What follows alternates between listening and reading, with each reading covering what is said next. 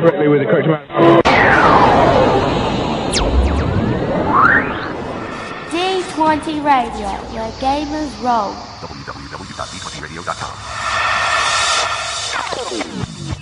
Execute Order 66.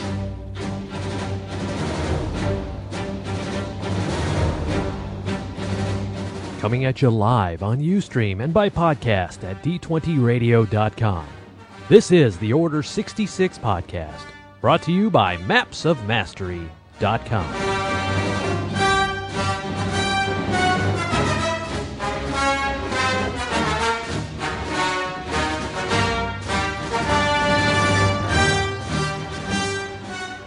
Ah, what a beautiful July 6th afternoon this is, and you find yourself back for the Order 66 podcast, episode number 141.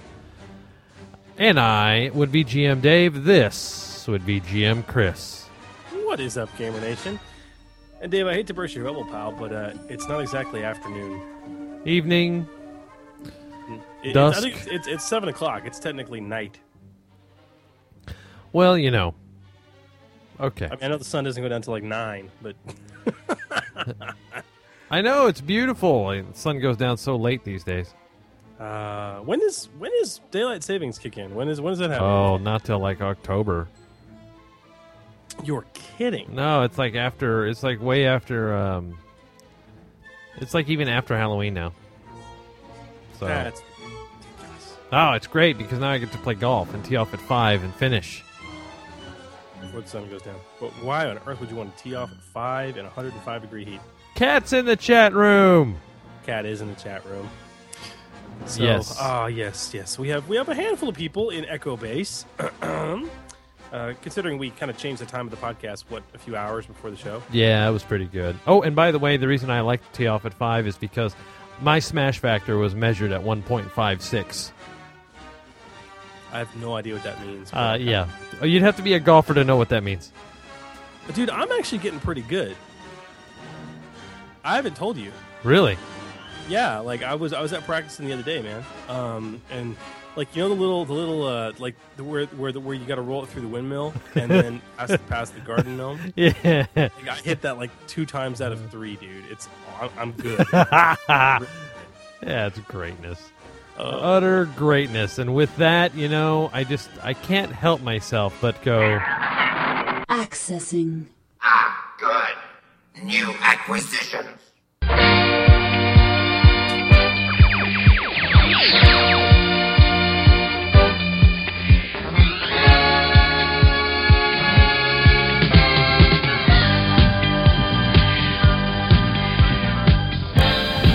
Greetings, Gamer Nation. My designation is KCK Sim, and this is your Hollow News Net update.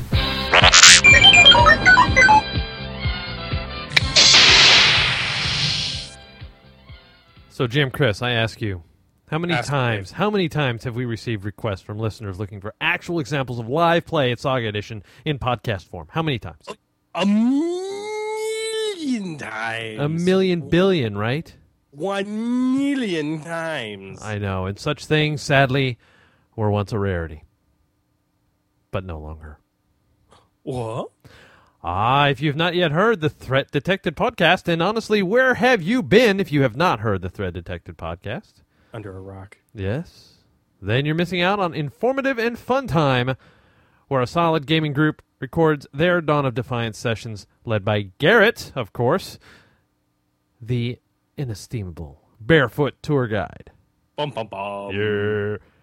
So any fan of Dawn of Defiance can obviously glean a lot from these casts, but they're just fun to listen to. Added sound effects and other cool features as well. He But does a good last week- really does. Ah, yes.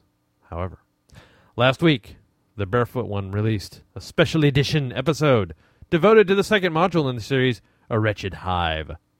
So if you're an eager GM looking for good advice on making a good module even better, it's a must listen. But honestly, any Saga fan needs to check it out. Yeah, Word. Word up to your mother. to your mother. Uh, it's a very good show, seriously. If you guys haven't listened to it, give it a listen. And if you guys want to find more podcasts for your eardrum pleasure, sound waves that will stroke your eardrums with loving caress, head over to d20radio.com and you will find wonderful auditory delights to satisfy your every gaming need. And everyone shall rejoice. and everyone rejoiced. And there was much rejoicing. And speaking of rejoicing, it's Wednesday. Oh, juicy bits of web goodness. So Sterling Hershey wows us again last week. Uh, very cool with his latest entry in the Star Wars Wednesdays blog. Um, now he, he's actually continued uh, the, the building discussion coming off of his guest appearance on our show, where he discussed uh, module creation with me. Um, now Sterling added more depth after that show with a look at creating and building proper stat blocks. Now he rounds that out with an excellent delve into the non-heroic class in Star Wars Saga Edition.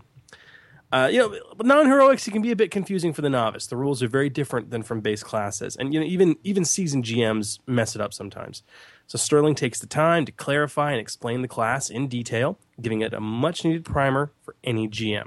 Check it out right now at www.sterlinghershey.com. It's tight, Yep. tight, tight, tight. And by the way, we are 28 days away and counting to Gen Con 2011, America's largest gaming convention held in Indianapolis, Indiana, August 4th through the 7th, 2011. And of course, you must be there to witness things such as the Black Nova Gambit, which is your big giant delve for like 150 people. Something like that. Okay. More like 18, but that's More like- okay. yeah, you know, I embellish things a little bit on the air. And this is Thursday night, right Yes, out of the gate, from six to ten thirty. And then, of course, join us in our brand new D twenty shirts that I forgot to pick up again. Punk. Damn it! told me two days ago you were going to bring them. Oh, they've been ready since like Wednesday of last week. Anyway, What? Yeah, What are you doing? I, I don't know. I'm stupid. I'm absolutely stupid. I'm 100% stupid. Anyway, yeah, so uh, we have these really cool D20 radio polo shirts that um, are right now for the GMs, but they'll be available for sale later, of course, if you want one. Uh, they're just a little expensive because they're, well, embroidered golf shirts. Yeah. But, uh, they're cool, and you'll see them uh, in force there. But um, yeah, anyway, uh, Chris, myself, uh, guys from Chronicles, Brew City Gamers, all six of us will be there, hosting, uh, creating a successful gaming podcast forum, or what? What do you call it? A seminar, whatever. What do they call them in Gen Con E's Seminar. Yeah, seminar. All right. So Friday, 10 a.m. to noon. Be there. I think there's still a couple of tickets out there remaining. There are a couple, yes, but they have been flying away. Yep. And what? What? We have lots of pickup games on site as well. I know Dude, yeah. Cyril's going to be running some Star Wars. So will Vader Son. Um, and although I know the slots are sold out, uh, DM Vincent, Roll for Initiative, Save or Die fame, is going to be running some officially registered D and D games. Um, so check out the catalog because they are awesome. If you want to get your old school on, check it out. You can observe. Yep. And dude, talk to us about the Gen Con T-shirts. Ah, the Gen Con t-shirts. We are only we are we are so close I can taste it. I need six more shorts shirts to be ordered. Six more, sometime between now and Sunday. Sunday, Sunday.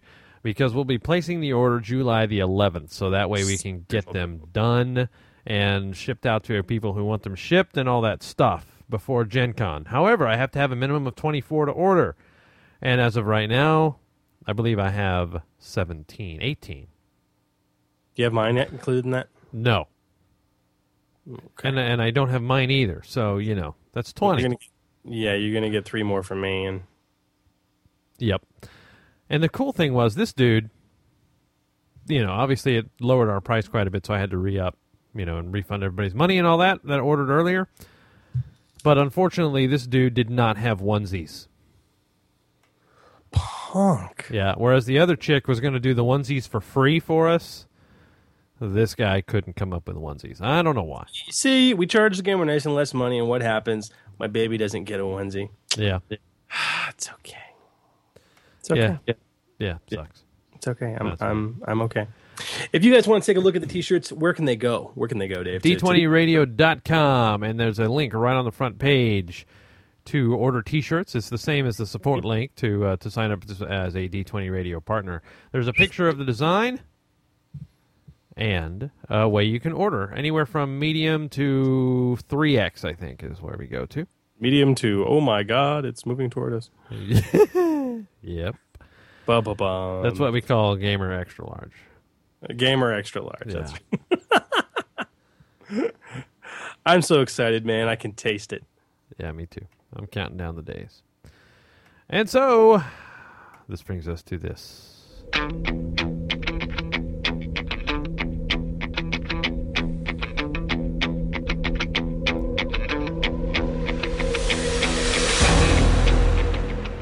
D20 docking bay hosers. When it don't be making sense, we be making sense of it.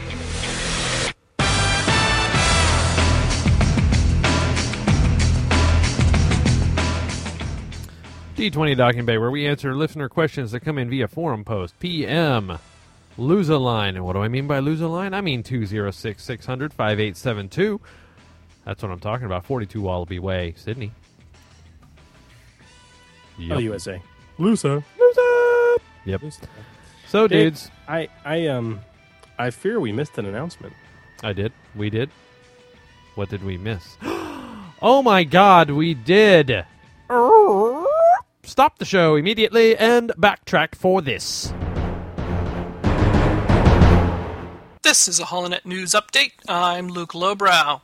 Yet another sex scandal involving a senator has rocked the imperial political establishment. A rising political star has been caught posting pictures of his anatomy to the Holonet via Twitter that most species would find suggestive, lewd, and offensive. The senator's name is Andy Hotdog, and he is a sentient space slug representing the Exogorth Space Slug Consortia of the Hoth asteroid belt. The offensive pictures that were posted to Twitter consisted of the space slug's head and neck. In legal news, the Mos Espa Police Department on Tatooine has solved a larceny case that had gone cold for over 30 years. Stolen parts from Watto's junkyard were used to build a pod racer, which was piloted by a child named Anakin Skywalker to win the Boonta Eve pod race and defraud Watto of his net worth. Local authorities also believe Lord Vader to be a person of interest in this case. Upon hearing this news, Watto immediately filed suit in Superior Court against the Dark Lord for damages with interest. However, within hours of the filing, Watto's dead carcass was shot out of the proton torpedo launcher of an Imperial Star Destroyer. His estate was then liquidated, and the proceeds were donated to the Tatooine Child Slavery Defense Fund. In entertainment news, the diva Sy Snootles and the pop sensation Justin Bieber have just announced their engagement. In related news, on the Urban Dictionary website, photographs of Snootles and Bieber have been added to the entry for the term beard. Are you a member of a race with no natural hair, like a Duro, Neimoidian, or a Hutt? Do other races gifted with great hair make you feel insecure? Just look in the mirror and check out that gigantic hat you're wearing. I'm looking at you, Neimoidians. Just what exactly are you trying to compensate for with those massive hats? You wish you could try hair plugs or other traditional hair growth options, but you're a reptilian and you don't even have pores. Would you like a nice, dark pompadour hairdo to cover your genius cranium and attract the ladies? Well, look no further. What you need is a Shirelian Toop. A Shirelian Toop is a domesticated creature from Nal Hutta who will sit on your head for hours, exfoliating your scalp while letting the ladies know that you've got it going on, brother. Your Shirelian Toop is waiting, so make that call. If you call in the next 30 minutes, we will get you the breed of Shirelian Toop that only defecates on your head once per day. Now, doesn't that sound like a deal? This has been a Holonet News Network update. I'm Luke Lowbrow. Writing shoutouts and props go out to Chris West, James Louders, Brev Tanner, and Atil Erickson. Thank you, everybody, and keep those ideas coming. Uh, yay. How could you forget the Luca Lowbrow? I don't know because I'm a stupid. So yeah, we'll just let that run in the background Very while we cool. get back to our uh, secondary thing that we were supposed to do, which was D20 docking bay. You know? yeah, it's Docking Bay, Docking Bay, Docking Bay. Yeah. D20 docking bay So you hear in the background. Yeah, that. Don't be making sense, we We be be making sense of it. Yep. So So as Dave said, if you guys have questions for the docking bay, you can of course call the Lusa line. You can also email us, gmchris at d20radio.com, gmdave at d20radio.com. You can also get to the forums at d20radio.com slash forums. Become a member of the Gamer Nation and post your mind. And while you're doing all that, you can send us some liners, man. We had some lazy listeners since the last show who didn't send us any liners. Yeah, sucks. Saying- That's all right. Just throwing it out there. Yeah, yeah. So uh, you know that's what that being what it is uh, and what it is. Um, we'll see this thing that is, you know, that is stuff. What are you talking about? I don't know, dude. This is what happens when you split your attention between two things. I know because the chat room's screwing up again. Well, okay, that's when you stop talking and just let me take it. Yeah. Take it. All right. Have fun. Like a like a like a master thief, I take it. Ha. Well, of course, the docking bay is where we answer those questions that are submitted by you, and we have quite a few. So, Dave, if you are able, why don't you lay our first question on us? All right. So here's the deal, boys. First question is kind of a gimme. Okay. From what I've heard, and it is uh, basically around a PM that came from Salcor, who simply asks us. So, with the upcoming D20 radio fencing seminar, how do I create a successful gaming podcast? I was wondering if you could do a live podcast of it to share your knowledge and experience with those who cannot attend.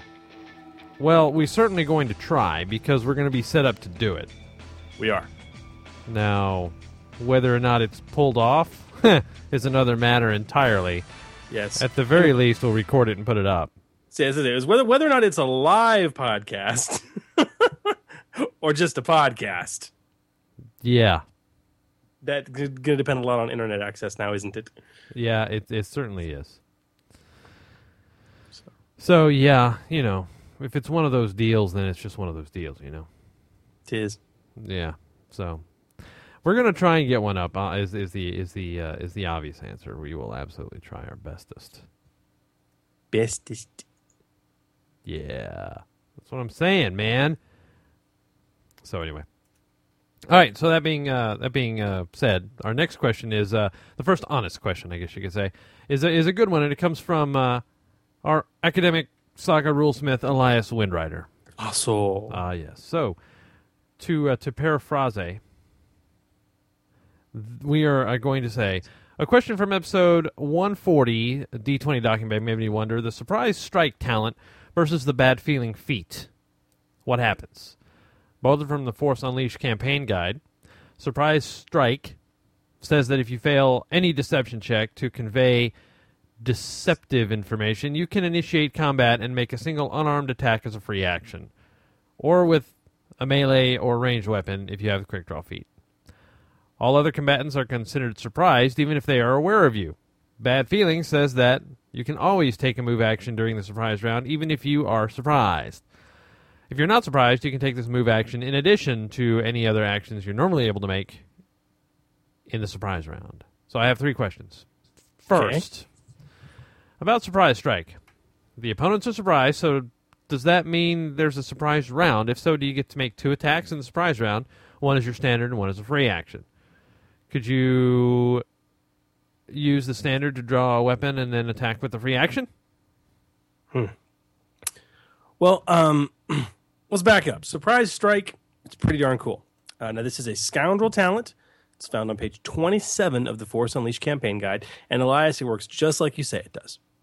Um, but I, I believe the wording and the intent of the talent ensures that there will not be a surprise round when you use it. All right. Let me explain. Surprise rounds, uh, page 150 of the core rule book is where they're detailed, only occur when some enemies aren't aware of their attacker. Now, that is not the case here. When you fail a deception check to convey deceptive information, you are actually talking to a target. He knows that you're there. what this talent lets you do, in essence, is take a surprise round attack before combat begins, even though there's not going to be a surprise round, because the target's aware of you. You're, you're talking to them, trying to lie, lie to them, for Pete's sake. That's kind of the point. So that, that's kind of the intent of this talent for me. So to answer your question, no, because there's not going to be a surprise round if you use surprise strike.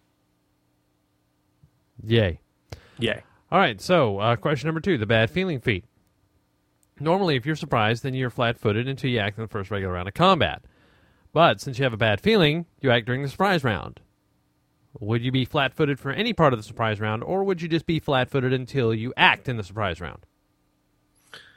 That's tough. Um, Now, again, for those following along, bad fu- bad feeling. It's a, it's a really fun feat, page 32 of Force Unleashed, uh, that works just like Elias says it does.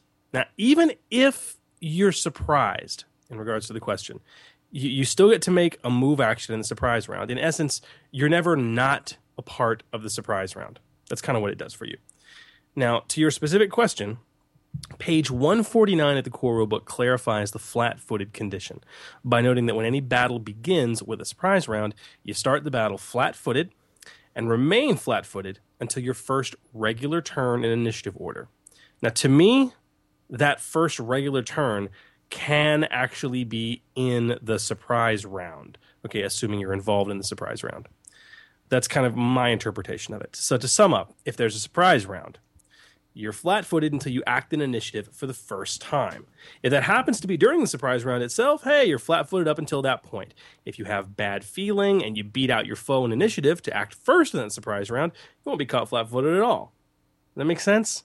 Uh-huh. You know, some GMs might disagree with me on that, but I have a hard time believing that that somebody who's actively involved in a surprise round will be flat footed for the entire round, even though they are aware of what's going on and taking part in it. Don't care for that. Yep. So that's my interpretation. That's why. Beautiful. All right, so now the versus question. Okay. How do the two interact? Say character A has surprise strike, flubs a deception check, and wants to attack character B. Character B has bad feeling, is surprised, but gets to act in the surprise round. Anyway, what happens? Who's flat footed? Is anybody flat footed? Well, I mean, as as should be made clear by now, if character A is able to use surprise strike, there's not going to be a surprise round. The two are aware of each other. Otherwise, he wouldn't have been able to use surprise strike. That can't happen. Um, character A will get a free shot off before initiative is rolled, though, and that's kind of what that does. And character B's bad feeling won't ever come into play because there won't be a surprise round. Beautiful. So there you go. All right, so uh, next is uh, Empty Back the Tank, who lays it on us with an equipment question in relation to a feat. He writes us uh, So I was reading through Galaxy at War and dreaming up a tough scout type that wields a scatter gun from the same book and holds the sport hunter feat from the same.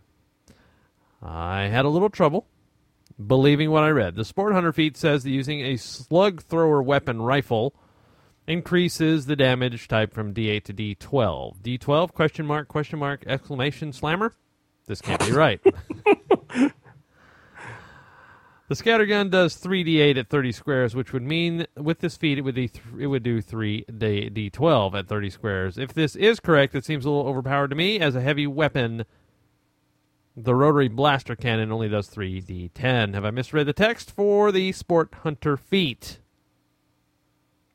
Good question. Um, now, for those following along, let's start with the scattergun. All right, now this is a really interesting weapon. It's found on page 40 of Galaxy at War. Basically, it's a shotgun. All right, it's a shotgun. It's in the slug thrower class eh, because it basically fires pellets, not energy. It's a licensed rifle class weapon that weighs 4 kilos, holds 10 shells. Unlike most slug throwers, though, which only deal 2 dice of damage, it deals 3 dice of damage, 3d8, when it is used at point blank range. Any farther than that, it goes down to 2 die 8. Though it's not the best weapon in the game by far, the flavor of it is wonderful and it's cheap and it's easy to get a hold of. Now, as to the sport, funner, sport hunter feat, Bacta. I'll quote Donovan Morningfire from our forums and say that sadly, yes, you have misread the feat.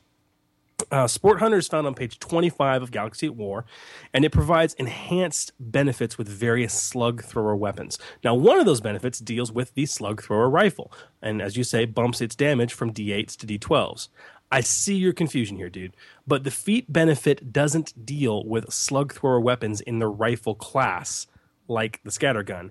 It refers to the specific weapon called the slug thrower rifle, which is on page 130 of the core rulebook. When you're using that weapon specifically, you deal D12s instead of D8s. This puts the slug thrower rifle basically on par damage with the blaster rifle's damage when you get down to it. A little, little bit less than the average because you got three dice you're rolling instead of four, but that's that's pretty much it. So, yeah, that's kind of where it is, man. Still a cool feat, especially if you like using scatter guns. But no, it doesn't make the. Uh, if you like using um, uh, slug throwers, but it does not make the, the scatter gun brotastic. No. Yeah. So there you go. All right, cool. All right, so the last question is from Ilmian, Ah, who's coming up with some crazy, crazy droid builds. Apparently, he asked this. Okay. I'm pretty sure that having a build with what I'm about to suggest is not optimal, but for the sake of having a ruling, I will be asking my question anyway. hmm What if a fifth degree droid noble melee duelist has the talent Master of Elegance? Hmm. And the heavy duty actuators talent. Can he apply the benefit of the latter to his dexterity bonus instead of strength, or does heavy duty actuators only apply when the strength bonus applies? Hmm. Very, very interesting. Um, as you say, uh, let's let's let's set aside the, the really bad idea that is a fifth degree droid noble melee duelist, and we'll look at the question. Now, for those following along, the heavy duty actuators talent is found on page 27 of Scavenger's Guide to Droids, and it's a fifth degree droid talent, meaning that, that any fifth degree droid can take it in place of a class talent at any time. It allows you to double your strength bonus on melee and unarmed damage rolls. Nice. Okay. Now, the Master of Elegance talent from the Melee Duelist Prestige class, page 47 of KOTOR, allows you to add your dex bonus to damage rolls instead of strength when you're wielding a light weapon. Okay. Now, remember, unarmed attacks, even from a big old loader droid, are light weapons. But the bottom line is that the two don't work together. Straight up, Ilmion. uh, Heavy duty actuators, they let you apply double your strength damage. But with Master of Elegance, you are not applying your strength damage. You are applying your dex. So it, it, it simply doesn't apply. You know, it, it usually doesn't cross over like that unless specified. And in this case, although we have no exact dev ruling on the situation, we have a similar dev ruling to draw from, which we actually noted on a recent discussion of the Femme Fatale Ultimate build a few episodes ago. Um, there's there's a martial artist talent out there called Hammer Blow, which adds two times your strength bonus to attack when you're attacking with an unarmed strike. That's been clarified that it cannot work with weapon finesse, and weapon finesse, as most of us know, um, replaces your strength bonus with dex. And even if this mechanical dev ruling is something you don't buy, dude, it just makes sense. Okay, Master of Elegance is it, it it's it's it's about elegance. it's about using your finesse and your precision instead of brute force. That's the point of the talent. Heavy duty actuators is about doing nothing but ramping up your brute force. It, it just it just doesn't make sense. Even if the devs came on this show today and said, "Yes, these two talents work together," as a GM, I would never allow it in my game because you know, never let the rules get in the way of what makes sense. At Good least fun. Yeah, absolutely. I say absolutely. So that's kind of where I sit on that. But a good question nonetheless, Ilmion. Thank you very much. And again, guys, if you have questions, send them to us. Call the Lusa line, 206 600 5872. Email us, get to the forums, post your mind. Yeah. Yep, yep, yep. And that must mean that it's time for.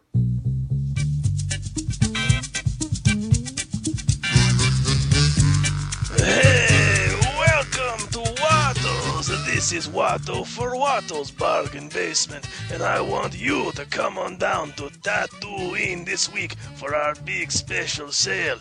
Tell them Jabba sent you and you get a free chance cube. Hey, we got the deals for you. Come on down to Watto's Bargain Basement. Hey, what do you know? Eh.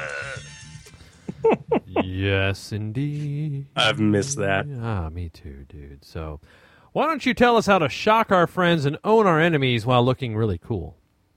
Ooh. Well, today, Dave, we are taking a look at a very unusual weapon that I've brought back from Tatooine. Watto told me that you know it works really great when you're hunting big game, but just as well against debt collectors. Um, and he, he would he would probably know. Um, I do trust him on that. Um, I'm speaking, of course, about the Electronet. Do you know what this thing is? Have you seen this thing? Negative. Okay. It hasn't been seen in the films, but Electronet has made numerous appearances in comics, books, and cartoons. All right. It's found on found on page fifty of Scum and Villainy. Is hella expensive, two thousand credits a pop. But it is easy to obtain. It's merely restricted, and it weighs about five kilos. All right. What is the Electronet? All right, literally, it's what it sounds like. It's treated as grenade ammunition. Literally, you have to load it and it has to be fired from a grenade launcher specifically. All right. Now that means the range is impressive, but it will require heavy weapon proficiency to use without penalty. And literally, it's an electronet. It targets a two by two square area. You make an attack roll against each target in the area. If the target is hit, they're trapped in the net and like either grabbed or grappled per the normal rules for the net, which is on page 130 of the core rulebook. What does that mean? It means that if you're grabbed and grappled by the net, it takes a DC 15 acrobatics check to get out or a DC 20 strength check to break out. But when you're hit with this thing and you're grabbed by it, each and each round you're stuck in it, the target takes 3 die 8 of stun damage. Nice. That's about the average damage you get from a stun grenade, basically. Except they take it every round. So, what? Bottom line, you can zap a foe unconscious pretty darn quick. That's awesome. Um, I don't know, man. What do you think? I mean, like considering the expense, Yeah, that's tough. it's tough. It's hard to justify. But I Hey, don't know. if you've got the wealth talent, dude, yeah, hell yeah. That'd be a reason for my noble to take heavy weapon proficiency right there. that's right. See, Bagonk, bagonk, bagonk. if you're the know. type of noble that has a little bit of bounty hunter in you and you have rap songs written about you, then you absolutely have to do it. Oh, so you're Jay Z. Something like that. Very nice. Very nice. And it's hard to deny, man. This is a pretty darn cool way to safely take out a target. Yeah. Four, actually. Yeah, yeah, or- yeah. Assuming they're standing together. Many, many targets. Many targets. That's good. Many targets. Very, Many, many very, targets, very El Guapo. So that is the Electronet. It's pretty darn cool. In my years of playing the system, I have yet to see anyone buy one of these or use one of them. Um, Nice. Even those who have like grenade launchers and use them. So that's unfortunate. Yeah, we'll see. The, the cost the cost is so prohibitive, but what a great thing for a GM. Yes. I think I'm going to throw some of these into my next session. Ah, use it today. Use it today. Love it. All right, we're going to stop down for a few minutes for Fragments from the Rim, and we will be with you guys on the other side.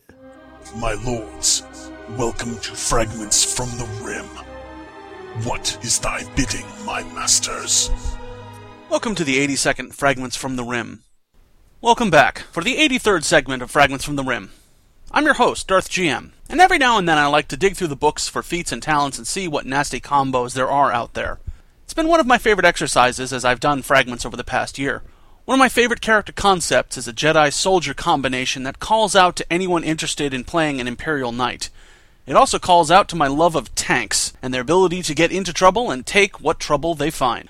There's a soldier talent called Counterpunch. It's in the Scum and Villainy book on page 18. And what it does is when you fight defensively, any adjacent creature that attacks you provokes an attack of opportunity from you.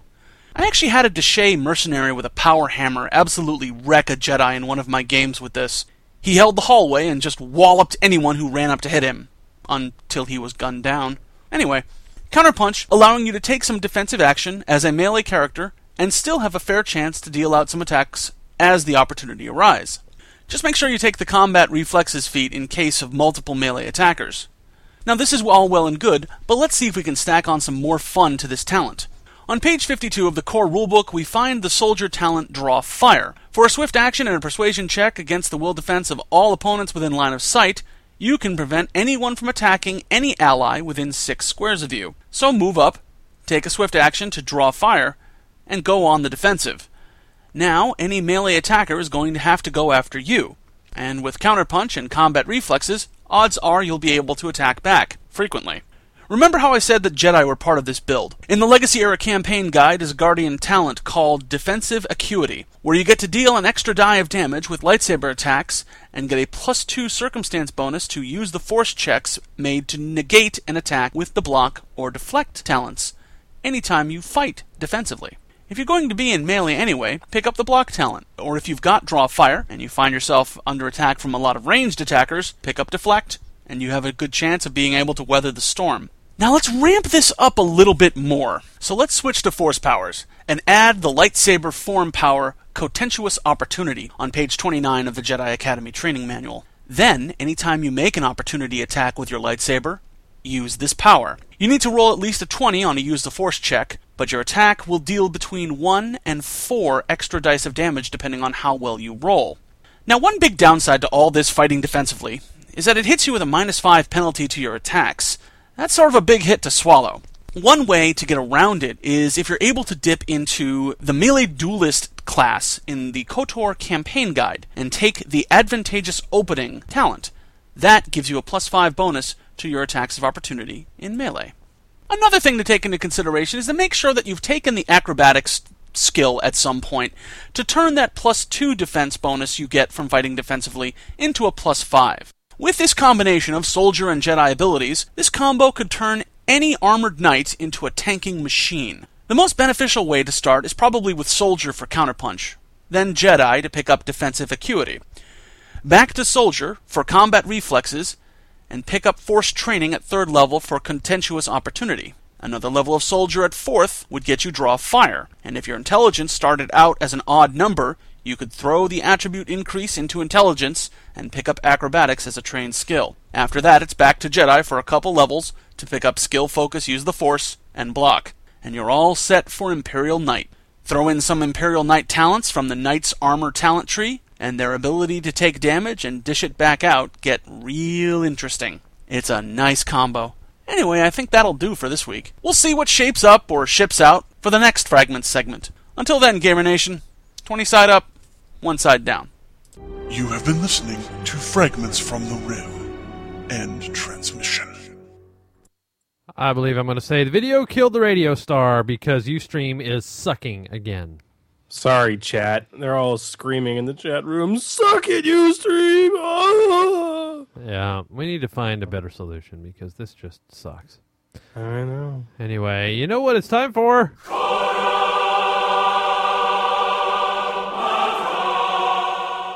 Yes. You say we need to find a better solution. You know how rare it is for a podcast to be able to simulcast? there was a time when this did not exist. There was yeah, and most podcasts do not do live shows. So, yeah. They like to edit. yeah, they do. They do. They edit all the time and they like spend 4 hours editing their hour and a half show. We don't do that. Yeah, we're just that good because Yes, yes. But it means the occasional faux pa- folks pause. the, the folks spouse. That's right. Oh, yeah. Oh, Lord. So, oh, look at that. I mean- Oh, and the chat goes down. as if you, as if it knows, as if it knows, dude. That it is knows we're talking dirty about it. that That's is absolutely hilarious. It knows we're talking bad about it, and and and, and it, it dies. Well, that's okay. We'll stop talking dirty about it. We'll start talking about other things. So, trying to think of a summarization of today's meet, and um, I don't know. I was t- playing around with a couple ideas, Dave, and I thought preparation is the key to awesome. How about that, man? See, and it's it's all because of Vash the Millipede. Yeah, yeah, in part because we so we've been getting a lot of good listener requests lately, and to, to talk about this, dude, I got this last week. It really got my attention. uh, This email from Vash from Vash the Millipede. yes, Vash the Millipede says he wrote us an email and it says, "Help me, help me, please." I've never written into a show or anything like this before, so I hope you can help me. I don't know if he has an accent or not, but we'll see. I used to role play in high school and college, but really stepped away from the scene the last 15 years or so. Now I've got a son who's 13, and he and his friends love Star Wars. Of course they do. Yes. I get the idea in my head that I'm going to introduce them to role playing and use Star Wars to do it. I got the saga books and started listening to the podcast after finding it on iTunes. You guys have really helped, by the way. I Don't think I could have done it without ya. I know that sounds silly. but We've heard it before. but I've game mastered a few sessions for them and it's been fun, but I'm starting to see a problem. I've listened to the list and the game Holocron episode and used those religiously to build out my encounters and adventures. The story is exciting and fun, but when we actually play, it seems to fall a little flat. And I think the problem is me. There's just too much to keep track of. Maybe I'm just too old for the show, or this now. I'm sorry, I misread that. Maybe I'm too old for this now. My games aren't smooth. What can I do to fix that, Dokalax? Any advice? In those super gaming heads of yours? It's quite a request. Now that request was echoed very recently on our own forums by Warhammer 3025, who really hit the nail on the head with his own issue. Ah. What did what did he write us, Dave? Ah, yes, his his letter said, My last session did not go too well. It was relatively boring, with no memorable bits, save for a tricky combat encounter with turrets, shifting gravity, and rearranging cover. I've pinned the problem on how I prepared for the session. I got too hung up on the uniqueness of the combat encounter and didn't spend enough time making the rest of the adventure interesting. To help hmm. me prevent that from happening again, I'd like to solicit the Gamer Nation's processes for preparing adventures. What is your preparation process like? So, These are good questions. yeah. And gentlemen, I believe that both of your quandaries are flip sides of the same answer of a coin. An answer that involves specific ways to plan and prepare yourself before a game. So many of our listeners, you know, they, they hear us tout the glory of the list, you know, your guide to making exciting encounters yeah. uh, in episode 37. Um, or the game Holocron, you know, in order to plan your campaigns, which we covered in episode 47. But once that glorious and well thought out design actually happens, how do you execute it? Uh huh. Can you do to run your games seamlessly in practice? What can you do to prepare and, and to make the time fly by? We're going to delve into this little talked about job of the game master tonight. So sit back, relax, grab your notebook as we pontificate, postulate, and produce pounds of plentifully productive points on preparation. Ah, yes. I, I caught the alliteration there.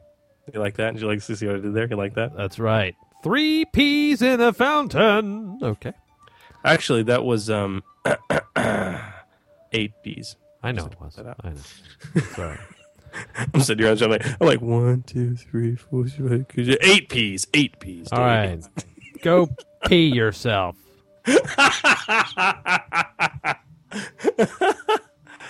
I think we got a show title right there, but I'm just I'm Go pee yourself. Yeah. I love it. Ah, yes. So, all right. So what? What? Running running seamless and tight sessions, dude. So what? yeah, this is this is this is thing we kind of were talking about. Before before we begin this discussion. I think it's important to ask just why this is an important skill for a GM to develop. I mean, the answer may seem kind of obvious, but when we look at, at who really benefits from this and when and why, we kind of see where our efforts must be focused. And and really, there's there's two main reasons or, or, or benefits for for learning this skill. And Dave, for you, I know Ah. the first it's kind of a big deal. Yes, that would be looking at my watch where I don't even have a watch. Time. Very often an issue, dude. So, yeah. You'll talk to me. I mean, You know, um, you know, okay, so running a clean game usually cuts down on the whole play time uh, really significantly, right? So, for a lot of us that have time as an issue and um, irritable spouse syndrome, I really don't know where that came from, and that was funny. Uh, this is a really good thing. true that, true that. Um, This plays out in a couple ways, though. Yeah. yeah, yeah, yeah, absolutely it does. So organized play session is number one, right? Sometimes you absolutely have the need for reduced play time, and it's as simple as the fact that you have a time limit. Okay, convention play, other organized sessions may leave you with just a few hours, and every minute counts, It really does. right? Yeah, it was driven home for me, man. Just this past ReaperCon, I had, I had a couple sessions that went long, and it, it threw the whole day off. Yeah, you know that's it. So here's to making it count. Mm-hmm. Of course, there's family and job, dude. 'cause, Yeah, that's kind of the one for me. yeah. So yeah, a lot of us kind of have families, kids, jobs. As we get older, it's more difficult to find time to game, dude. I, yeah, you know, I fall in this category, dude. Y'all used to call me Captain Distraction because I had a kid. Well, guess what? What? I, I'm now in the exact same category, man. And dude, when I when I do get that kitchen pass, man, to go roll some dice, yeah. like Yeah. every precious hour is. And you guys, used, before you and Brev had kids, you used to think I was the biggest ass by walking in and saying, "All right, let's get started." You guys just didn't understand. I totally understand now. I totally do. I'm so sorry. I'm so sorry. it's, like- it's like no, no, no. Yeah, yeah, yeah. Say hi. Shake his hand. Yeah. Okay. Oh yeah, yeah. You guys haven't seen each other in four months. Yeah, yeah. Shake, shake his hand. Sit down. Let's get this goddamn show on the road. Yeah, exactly. Only got four hours and five minutes left. yep. Yep. it's sad, but it's true. So, So yeah. okay, time. Obviously, that's one of the main benefits to learning this skill, to running a seamless, a tight session, tight game. For me, from from a gamer's perspective, from a GM's perspective, man, I love the second thing, which is it it helps you, in my opinion, develop a more cinematic game. Look, look, the reason everything we just talked about, that's good enough reason to be a solid GM who runs these efficient games, but but I do believe that proper preparation also allows you the free time while you GM to focus on NPC characterizations, little things to enhance the story and provide it body and character. That's stuff that you really have to do on the fly, you know, moving the story along quickly adds that. And those little touches add so much to a cinematic game, provoking that memorable feeling and that adventure. Those things that Warhammer said he was really missing. Yep. Um, I find it helps. The screen wipe. The, yeah, but I mean, you know, but like, uh, you know, f- finding time to think about how you're going to characterize an NPC. Okay, things of that nature. Um, and yeah, little things you can do to help you. We're, going to talk about. Okay, remember, a game that runs along smoothly. Okay, easily transitioning from scene to scene, a la screen wipe, Dave lends itself to that cinematic aspect that, that the saga system strives to cultivate. When you have to pause to draw a map, look up a rule or force power or figure out initiative because you've lost it, you're breaking the suspension of disbelief that is so integral to your player's cinematic experience. It is integral. Tis.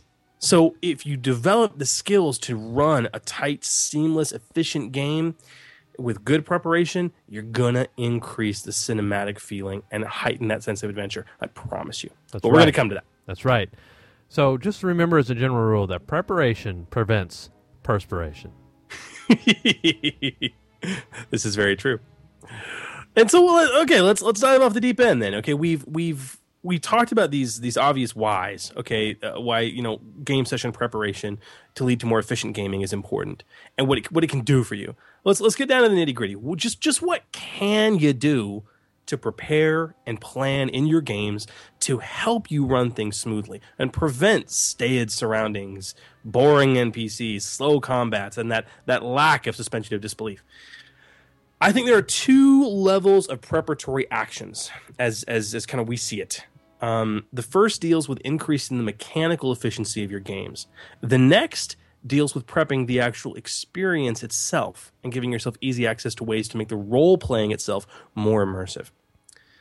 But I'd like to talk about the first, the former of our two first, man.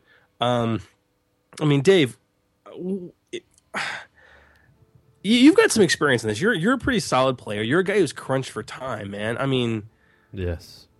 I, I think I think a good session should run kind of like I don't know, man, like a like a Oh. finely tuned carburetor. a finely tooled carburetor or a well-oiled machine. Uh, this is this is a good analogy. Yes, indeed. So, all right. So what? Yeah, yeah, yeah. So let's talk about the former of our two preparatory actions, right? Which is really going to be Vash. I'm going to go back to Vash's issues. Yeah. Prepping to run a mechanically smooth game. So ideally, your scenes and combat encounters should be well-oiled machines, as we said before. Smoothly transition between and easily entered. A, a player break should be something difficult to do, by golly, all right? Not something that fits perfectly into the time that it takes to set up your encounter. Yeah, you shouldn't give him time to go to the bathroom. Right. Exactly. Not if you're doing it right. yeah, exactly. So, all right, let's talk about the throwdown factor.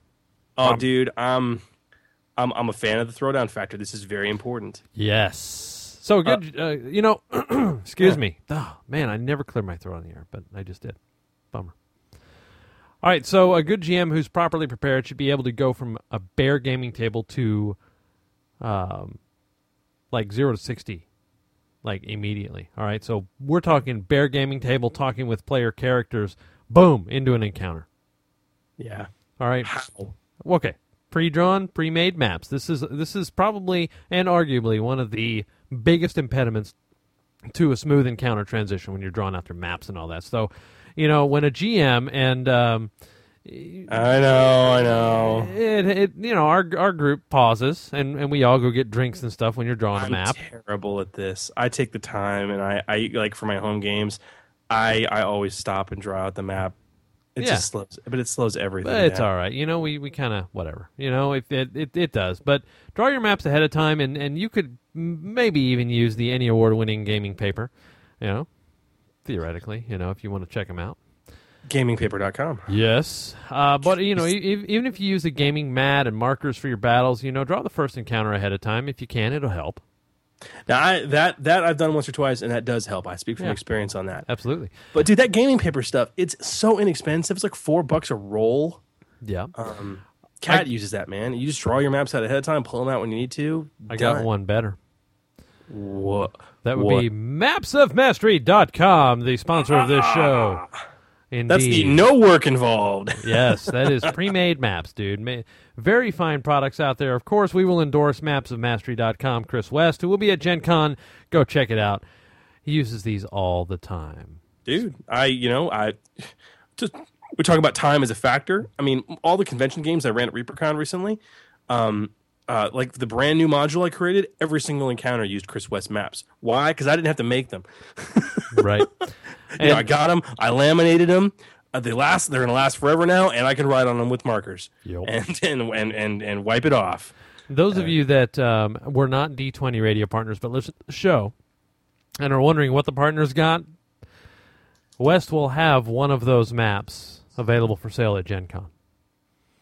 Oh yeah, Yeah. Well, the tiles actually. The yeah, the tiles that you can put together. Now he will have one variant. The the partners get three variants of these tiles, so you'll get one. But Yeah. you can uh, you can always you can purchase them, and they have D twenty radio on them and everything, so it's kind of cool. But there will be a couple of pieces that are never available that will always be D twenty radio owned. So yeah, hey, Ah. So, dude, this is a good suggestion though. If you want, if you want to maximize that throwdown factor, you know, of just being able to go, bam, you're in an encounter. Ah, you, you pre-drawn, pre-made maps. It's just boom, it's there, it's out. yes. What else? dude and this is something you do very well is have a whole buttload in fact i'd say a metric ass ton of pre-separated minis Yeah. All right so uh, yeah a lot of a lot of gms just flat fail to consider this. They and they, they they don't ever notice the look of their board players. And uh, you know they they look for all these minis and you got guys that just have their chins on their hands just sitting there. What the hell are you doing man Dude, I, i've seen this dude. I mean, I I have been to the table where a GM has like, all right, it's encounter time, and he he take he literally stops play, draws the map, and then pulls out a box filled with like 150 minis, and digs through it for six minutes. Yep. To the minis he wants. Yep. So you know, I mean, seriously, have have the little tokens or miniatures or whatever. Just have them right there where you need them. You know. Oh, I that's mean, oh, that's a good story. Like the the second time I ever played Saga ever in my life, um, when I was actually a player, uh, th- that was that situation. The, the dude the dude dug through his box. Okay, we, we were fighting stormtroopers. He dug through his box. He could only find like seven stormtroopers, and he needed ten. So literally, he put seven out there, and he went into his pocket and dug out three pennies. See, look at that. and he stuck them out there on the. He's like, okay, the pennies are stormtroopers. And then we had other threats. It was like I, I forget what it was. I think it was like sto- like maybe droids or something. And he only had like one mini for that. And so then he pulled out nickels. He's like, okay, the nickels are the droids, and the Dude, you can do it, man. You can use your dice. You can use lots of stuff. you can. There's nothing wrong with that. But it was so jackass that it was so on the fly. And if he just done a little bit of prep, he could have at least been prepared. Yeah. For that, you know what I mean? Yep. So before the session, guys, pull out the exact minis you'll need, separate them out, put them in little baggies, whatever it is, one for each encounter. However you want to do it, do it. You know, man. So you know, any, any encounter specific stuff that you might need, ships, whatever's, you know, props, pull that out as well. Put it in the baggies. Have a baggie for each encounter. That's right, man. And so, um, yeah, and it's not just limited to maps and miniatures. You know, Okay. music. Um, anything else. You know, if you got a soundtrack, load it up on your laptop. Make sure it's ready to go. If you've got Yeah. food, make sure that's taken care of before the game. You know, any ambiance, any, any anything that you can think of, make sure it's ready before the game, True that. etc., etc., etc., etc. So, All right, now the second part, I guess, of the making that well-oiled machine. You know, we talk about the throwdown factor, and I can't stress that enough. This, I think, is just as important. Uh, my granddaddy used to say in his Southern Texas drawl, "Boy, you don't go hunting during the deer." He said, "What he, what did he say? You don't go hunting during supper." and basically, don't go hunting during a meal.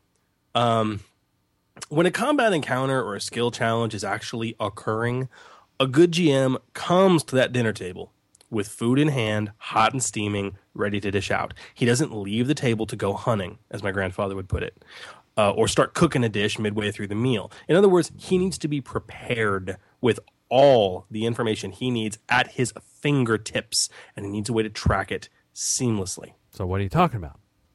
Well, first and foremost, the bane of most every D20 system out there initiative tracking. Uh, yeah. I think we do it pretty well. But Yeah. the gaming industry has produced a, a, a pretty shocking number of methods to track initiative from, you know, the original book methods, a good old pen and paper, to gridded graph paper charts, to some cool toys. um, what what you need to do is, you need a way to easily re- record your initiative that will also be flexible, easily modifiable as people ready actions and, and delay and do stuff like that, um, and, and usable in combat easily, quickly. Um, God, there's some stuff, man. There's Dave. Have you seen the, the board trackers? Like, there's that the infamous initiative tracker that Paizo makes. It's part of that Game Mastery line. Yeah. The dry erase thing. Yeah, yeah. It's like it's like some magnetic bo- dry erase board. Got little cool graphics on it. You know, these little dry erase slats that you can write down the threats names on the player's name on. You can slide them around in initiative order, and there's a little ticker that shows whose turn it is and stuff. Um, I, this is a great solution. I like it because each and every player can see where the initiative is. In other words, who's coming up. You know what I mean? Um, I've seen ghetto rigged versions of that. You know, where players go to Office Depot and buy some cheap dry erase boards from all you know, and and then mark out a grid on it. You know, permanent marker it. You know, and stuff like that. Get some magnets. Yeah. You know, yeah. Yeah. it's, it's totally doable. Um, my personal favorite, and the way I've learned after years of gaming to do this, is um, initiative cards. This is my favorite. I'm Yeah. a huge fan of initiative cards. Yeah. Put them in order. Boom, boom, boom. Boom, boom, boom, boom, boom, boom, boom. Literally, index cards, people, with the characters and threats names on them. They can be organized easily and just cycled through. Flip, flip, flip, flip, flip. Flip ahead. Hey, you're next. Flip ahead. Hey, you're after him. Um, also, and we'll, we'll kind of come to this. This is a really handy place to put info. Ah. Just saying. You know, but you can record, you know, hit point damage, condition track movement, all that stuff. You can you can record it right on the initiative card, and you you know you, you're it's it's stuck with that player. It's going to stay with them. You're you're set. So, Yeah. initiative tracking. Ah. What else? Very, very what else? What else? Well, this is where the, the the whole don't go hunting thing really comes into play. Bottom line, research, research, research. I I hear my I hear my college professors coming back to me. it's like working on my thesis. Research, research, research. Um, bottom line, you should never have to go hunting in the middle of combat for a common rule or an ability one of your threats has. Okay, look, Grant, look, there, there are things that can come up in combat that you didn't account for, but you should go in knowing what abilities your threats have, and you should damn well sure know what abilities your players have. Have those weird abilities that you're not sure what they do or you don't know off the top of your head written down. Have them indexed. Mark pages if you have to okay? Use stickies um, you know look up rule subsystems that are likely to be used in the encounter you know what if there's water in the encounter and they're going to be going in it make sure you've brushed yourself up on holding breath and exactly how that works don't be looking it up in the middle of combat um, you know write yourself a reminder if you need to or, or bookmark the rules Yep. um, there's other options. Dave, you, you've you've used. Um, I, I think you use the force power cards. Yeah. Yeah, Yeah. They're they're awesome, dude. Yeah, I mean those are brilliant. Um, they're a little hard to find now that WotC's website is closed. However, I would love to point you to the d20radio.com forums, where in the Star Wars Saga Edition General uh, discussion board, we have a sticky thread devoted to the articles and other free stuff that got pu- purged from WotC's site that various fans and listeners have amassed and are hosting on their own domains.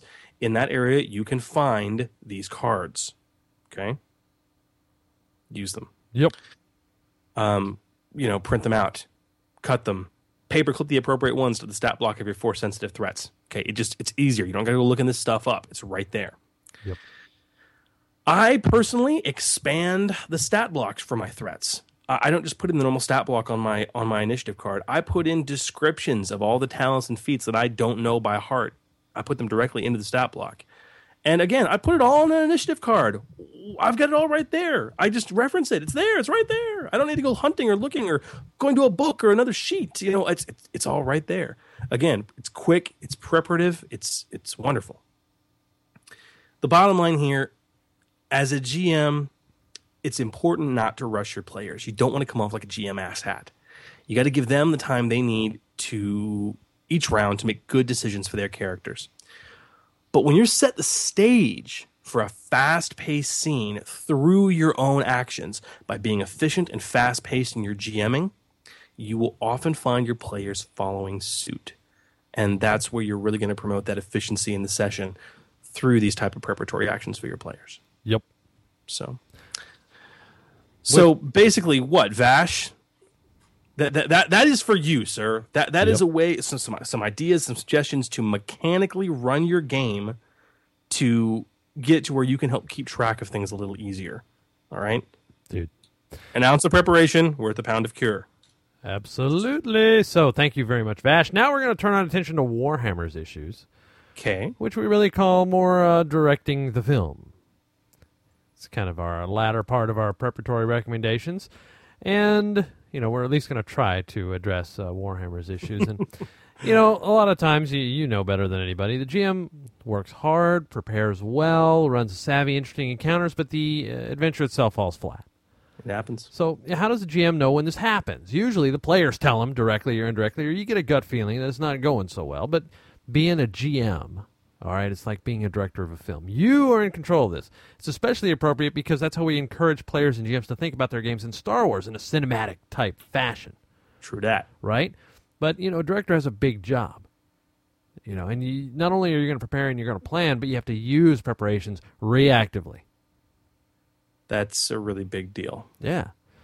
So I don't know, dude. You know, we've we've already given some good advice. There's there's lots of things that um, you can do to combat this, and and keep your players excited and strengthen their suspension of disbelief. And so, go back and take a look at episode 130, which is putting the RP in RPG. It was a long episode, but it was worth it. We highly recommend it for a listen. Episode 47, Tipsy Tricks and Holocron Hijinks, is another one dealing with building a quality adventure and story. It's an amazing listen if you've got hangups in in uh, in that area. But you know, sometimes the GM can do all these things and still have problems.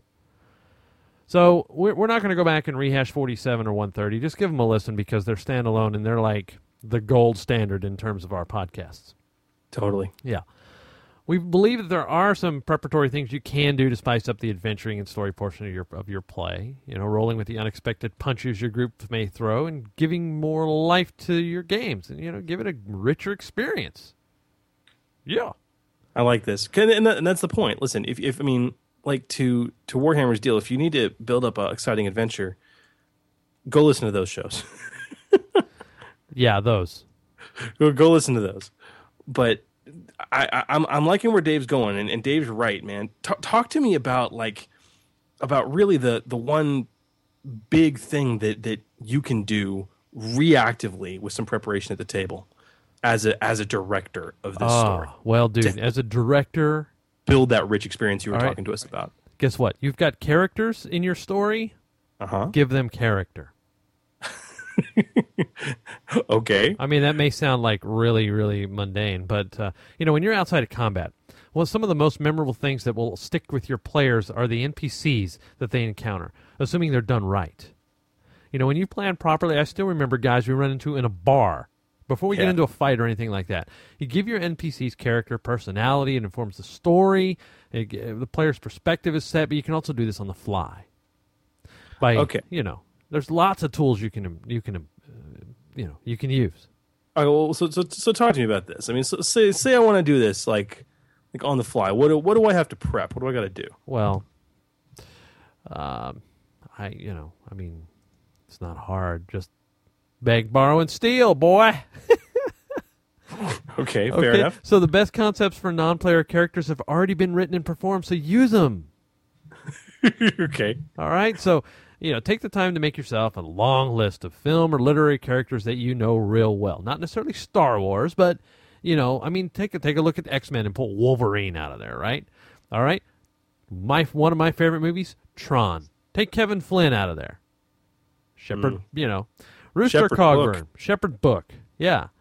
Whatever. Just just think of 20 or 30 distinct characters and when it comes time to create an NPC, choose one of those personalities for them. You don't need to list uh, big common things that they're going to say, you know, or or whatever, you know, and and uh, I you know, if if you I don't know, take some time to um to, to to make notes by you know close to an NPC's name, and then you're going to know immediately how they're going to act, think, feel, and boom, you got it. Well, this started. is this is good advice. It's like when when you when, when you say someone like like Kevin Flynn, okay, it's like I you don't have to say anything else.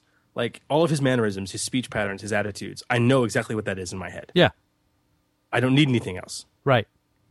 If I write King Lear next to a uh, an NPC's name, I I know exactly who that character is now, and how I should perform him. Yep. Interesting. Yep. So you're saying that you can do this on the fly to provide body to NPCs? Sure, you can. You know, give life, give remembrance to nearly any NPC like that. You know, with hardly any effort at all. You know, assign a D20 roll to every name if you want to. You know, if you're forced to throw a random NPC into the session, roll up a personality for him just like that. Love it. You know, Love it. yeah. Okay.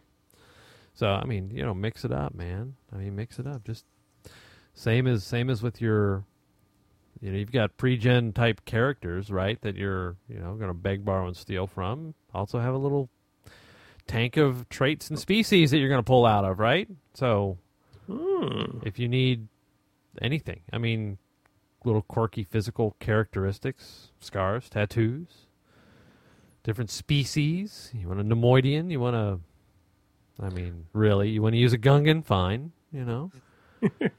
you know, use the same methodology that we just talked about before to grab a unique and memorable look for an NPC. Word. Yeah.